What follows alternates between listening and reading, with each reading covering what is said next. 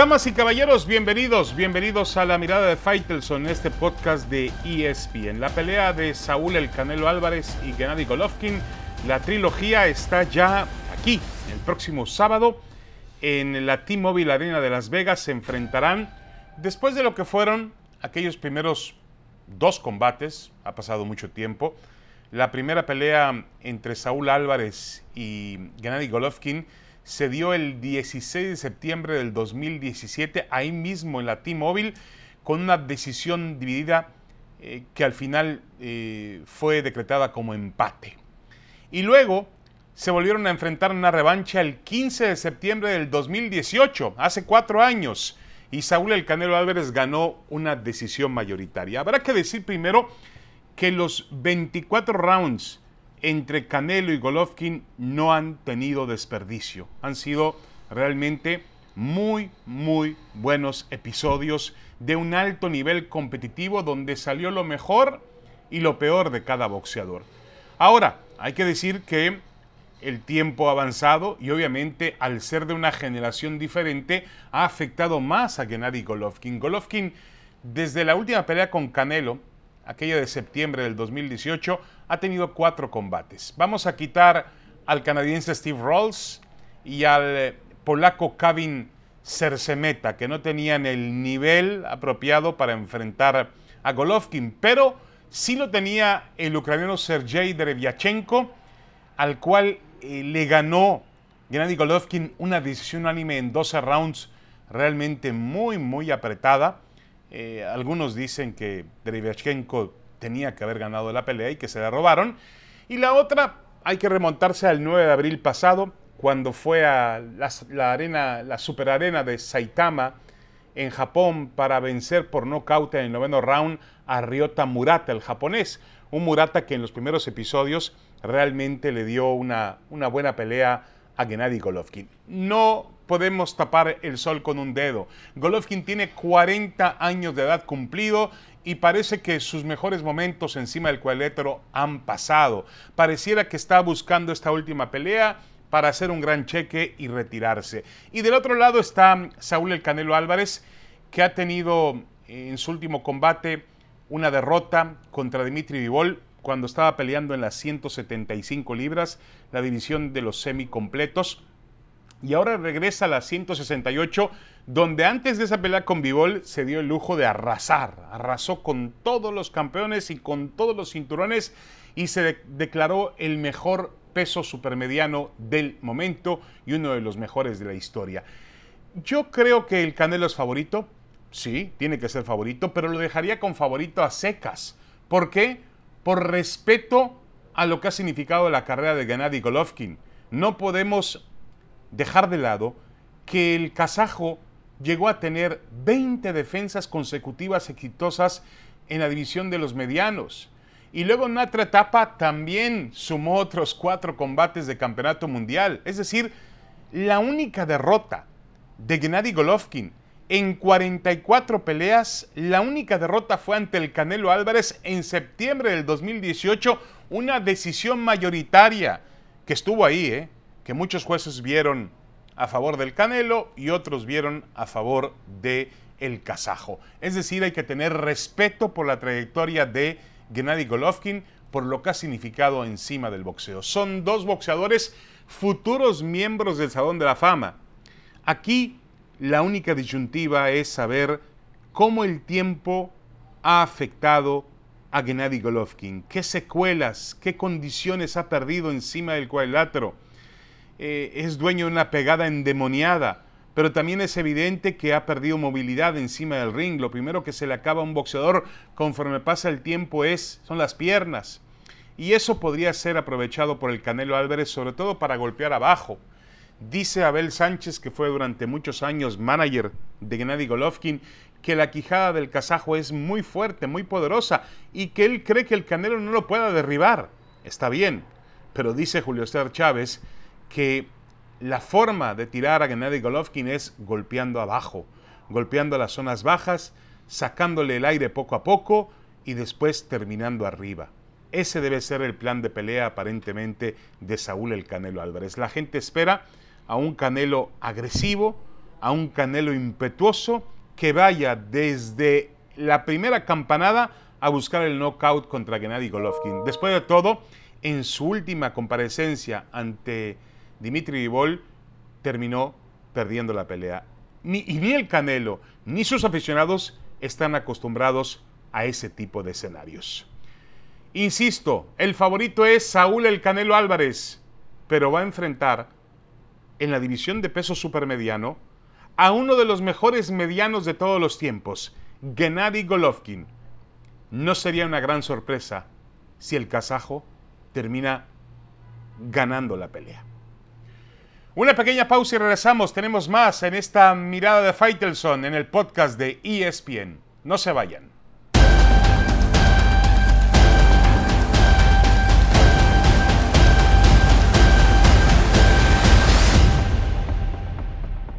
Regresamos, regresamos a la mirada de Faitelson en este podcast de ESPN. Eh, ¿Estamos ante una de las grandes peleas de la historia, una de las grandes trilogías de la historia? Sí, sin duda alguna. Estamos ante dos boxeadores que van más allá del nivel normal o natural de los boxeadores, sí, con toda la certeza hay que decirlo. Tanto Gennady Golovkin como Saúl El Canelo Álvarez algún día van a estar en, el Salón de la Fama. Y, además, con que la, la pelea de este sábado sea en un porcentaje parecida a lo que fueron las dos primeras peleas, tenemos suficiente. ¿eh? Y en un porcentaje menor. Fueron tan buenas las dos primeras peleas que si esta rescata algo de lo que fueron aquellas, realmente va a ser una de las grandes, grandes peleas del año. Yo creo que el gran reto aquí es saber, conocer, entender cómo el paso del tiempo ha afectado a un boxeador como Gennady Golovkin. Y también, si usted quiere buscarle al tema del Canelo, habrá que ver cómo responde Saúl el Canelo Álvarez después de haber ido a una división que no es la suya, las 175 libras, y cómo responde después de una derrota. Y además obligado por los aficionados, por aquellos que lo apoyan y aquellos que no lo apoyan tanto, obligados por seguidores y detractores a dar una pelea donde convenza. Es decir, como casi siempre ocurre con el Canelo, la gente quiere un knockout. El público de hoy en día, la, nueva afición boxística, no aprecia generalmente algún, alguna capacidad técnica o física del boxeador para quitarse un golpe, para caminar el cuadrilátero, para disparar golpes rectos, curvos. No, la gente quiere ver, perdón la expresión, la gente quiere ver sangre, la gente quiere ver un knockout. Y obviamente el Canelo tiene que eh, saciar esa mm, necesidad, esa, esa sed que tienen los aficionados mexicanos por una muy, muy buena actuación. Eh, a mí me parece que eh, la pelea puede ser intensa en los primeros rounds. No veo una definición antes del quinto, sexto round.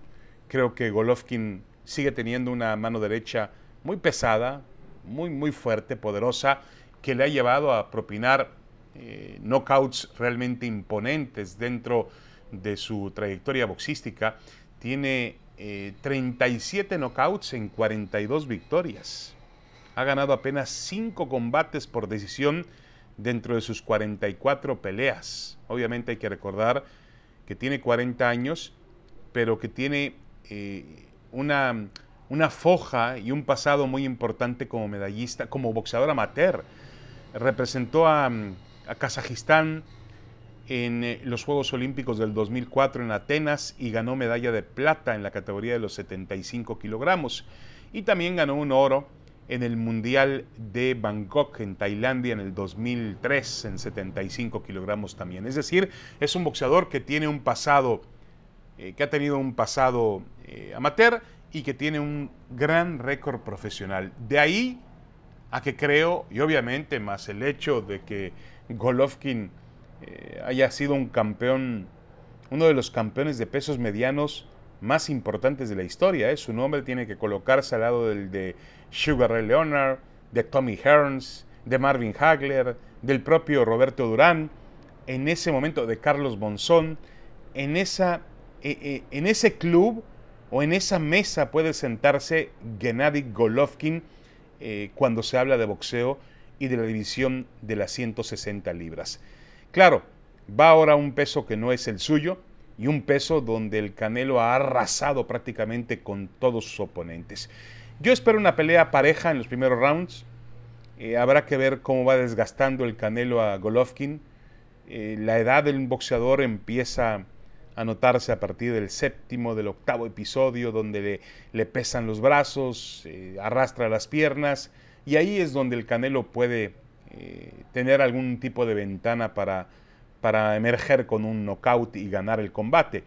Creo que el Canelo es favorito, para mí para ganar por knockout, pero insisto que una victoria de Gennady Golovkin tampoco sería una de las grandes, grandes sorpresas del boxeo actual.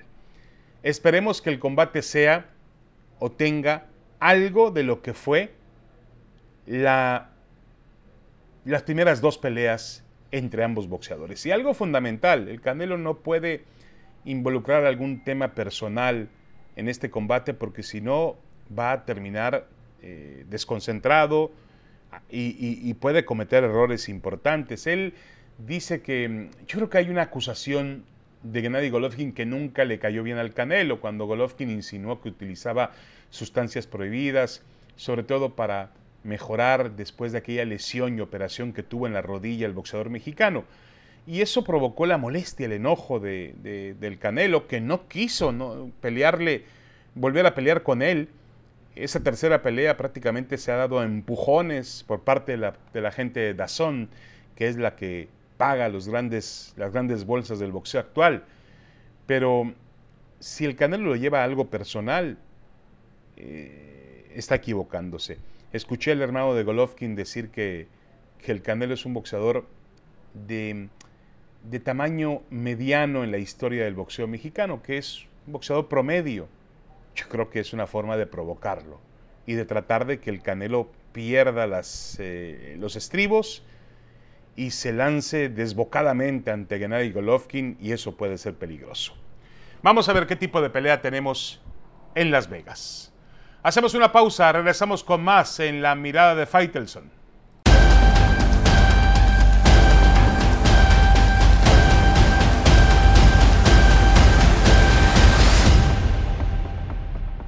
Regresamos, regresamos a la mirada de Faitelson en el podcast de ESPN. El Mundial se acerca de forma dramática y Gerardo Martino ha dado a conocer una lista de 31 futbolistas para afrontar los partidos contra Perú y contra Colombia, la última fecha FIFA la siguiente semana en, eh, en territorio de los Estados Unidos. Un partido será en, en Pasadena, en el Rose Bowl, y el otro será en el Estadio de los 49 de San Francisco, allá a las afueras de San José, California. La lista de, 31 jugadores, pues me parece que es una lista eh, ya definitiva, es decir, creo que dentro de esos 32 futbolistas, los que no estén dentro de esos 31 futbolistas, perdón, digo 32 porque el Tecatito Corona tiene que estar ahí en, interrogación o, o, realmente colocado como stand-by, porque si logra reponerse de su lesión, creo que el Tecatito Corona irá con la selección mexicana al Campeonato Mundial. Pero creo que más allá de esperar otra sorpresa, es imposible. ¿Qué me llama la atención? Que esté Rogelio Funes Mori, el futbolista del Monterrey, que ha estado lesionado, que ha jugado muy poco, que ha bajado su nivel futbolístico. Yo no entiendo con qué cara Gerardo Martino llama a Rogelio Funes Mori. Con todo respeto, entiendo que fue un plan suyo el naturalizarlo para llevarlo a la selección mexicana, pero ya una vez naturalizado, si él no está al mejor nivel para jugar en la selección mexicana, si está lesionado y está bajo de juego, no tiene nada que hacer en una selección mexicana. Y no se trata de llamar a Chicharito Hernández, ¿eh? de ninguna manera. Lo de Javier Hernández ha sido una vergüenza por parte de la Federación Mexicana de Fútbol, por parte del propio Martino, porque no han tenido los pantalones para decir, señores, está descartado y punto. Entonces dejan espacio para la suspicacia y cada vez que hay una convocatoria la gente lamenta eh, que no esté Javier Chicharito Hernández. Esto lo tenía que haber terminado el señor John de Luisa y el señor Gerardo Martino diciendo está descartado y punto. Pero alimentaron más el, el de por sí ya escabroso tema. Eh, llama la atención que no esté Acevedo, el portero del Santos, recientemente hizo un gol incluso para el empate del conjunto santista y está Rodolfo Cota. Creo que Cota también merece un, sitio en la selección por la manera en la cual eh, se ha comportado, tanto en su carrera eh, dentro del campo como fuera de ella. No está, eh, no está obviamente Alejandro Sendejas, el jugador del América que ha tenido un buen repunte y con el cual hay una controversia que si quiso renunciar o no renunciar a la posibilidad de jugar con Estados Unidos. Yo creo que al final del día eh, están los que tienen que estar. Tampoco hay, salvo el tema de Carlos Vela y el del propio Chicharito Hernández, que cada uno, cada uno por separado sabemos por qué no están en, la selección mexicana de fútbol, eh, no hay ningún tipo de duda, no hay ningún tipo de eh, controversia máxima. No, no la hay. Punto. Chicharito no está por un tema extradeportivo. Y Vela no está porque no quiere jugar con la selección mexicana de fútbol. Dice que la ilusión de jugar un mundial ya pasó dentro de su carrera y es muy respetable lo que, él, lo que él diga. Mientras lo diga abiertamente, nadie lo puede obligar a ir con la selección mexicana de fútbol, ni siquiera está eh, dándole la espalda nada, no está mm, eh, desilusionando a todo un fútbol, nada de ese tipo de asuntos y de historias. Es un llamado de la selección, el que quiere ir va, el que no quiere ir no va y se acabó, tan felices como siempre. Bueno, vamos a ver cómo le va a la selección mexicana en estos dos partidos que son parte de la última fecha FIFA previa al Campeonato Mundial. Después tendrán, me parece a mí, un par de partidos no confirmados todavía. Uno está confirmado contra Irak, en eh, Girona, allá en la frontera entre España y, Francia, donde la selección va a sentar su campo de entrenamiento eh, ya para ir directamente a, a, Qatar. Ahí tendrán posibilidad de ensayar, pero partidos, partidos formales, estos son los últimos. Y tendrá que aprovecharlos Gerardo Martino para poner al cuadro que va a presentarse el 22 de noviembre frente a la selección de Polonia en el partido inaugural de la selección mexicana de fútbol. Tendrá que empezar a probar con los 11. No tiene otra, porque tiene muy poco tiempo. Muchas gracias, soy David Feitelson. Esto fue La Mirada, La Mirada de Feitelson, el podcast de ESPN. Los espero la próxima semana.